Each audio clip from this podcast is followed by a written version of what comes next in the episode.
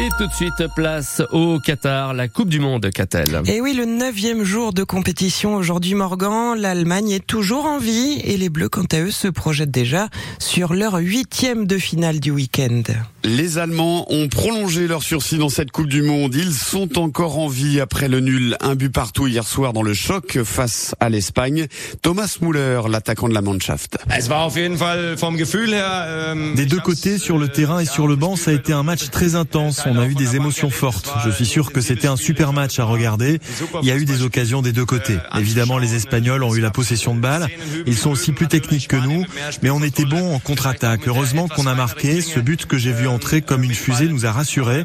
Maintenant, on a un point et c'est encore ouvert.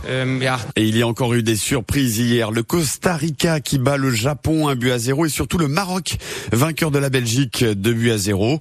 Une victoire euh, qui permet à tout le peuple marocain de rêver les yeux ouverts au huitième de finale. Nafis croisé hier dans les rues de Doha par Philippe Randé. On attendait cette victoire depuis très très très longtemps. On va jamais l'oublier. Il y avait 86, il y a 2022 et j'espère qu'on va atteindre les cartes finales, voire plus.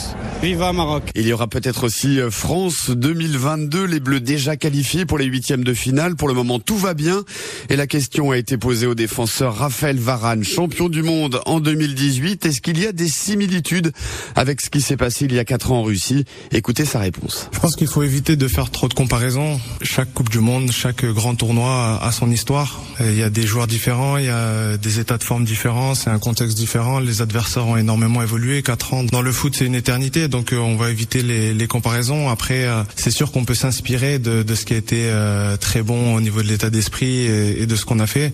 c'est de l'expérience en plus pour nous mais euh, faut s'adapter à, à, notre moment et au moment présent. Et ce soir, le Brésil peut, comme la France, se qualifier pour les huitièmes de finale. Les Brésiliens, sans Neymar, toujours blessé, face à la Suisse à partir de 17h. Cameroun, Serbie, Corée du Sud, Ghana et Portugal, Uruguay également au programme. Des matchs à voir dès 11h, heure française, tout à l'heure. Voilà Morgan pour le foot, j'espère que vous êtes prêts. Oui, on est tous prêts, autant pour même pour le match de Tunisie. On va observer justement ah bah peut-être des joueurs qui jouent un peu moins demain. On, saura ça aussi en suivant cela sur France Bleu Brédizel. Euh, tenez, c'est quand même assez disparate pour les températures minimales. Je vous disais tout à l'heure avec Nicole, il fait 5 à Mal 3, il fait 12 à Sarno, nous disait aussi euh, tout à l'heure Frédéric chez Terre de Levin, mais aussi Steph hein, sur la page Facebook de France Bleu Brédizel. Encore une petite photo à l'agnon, c'est mignon ça.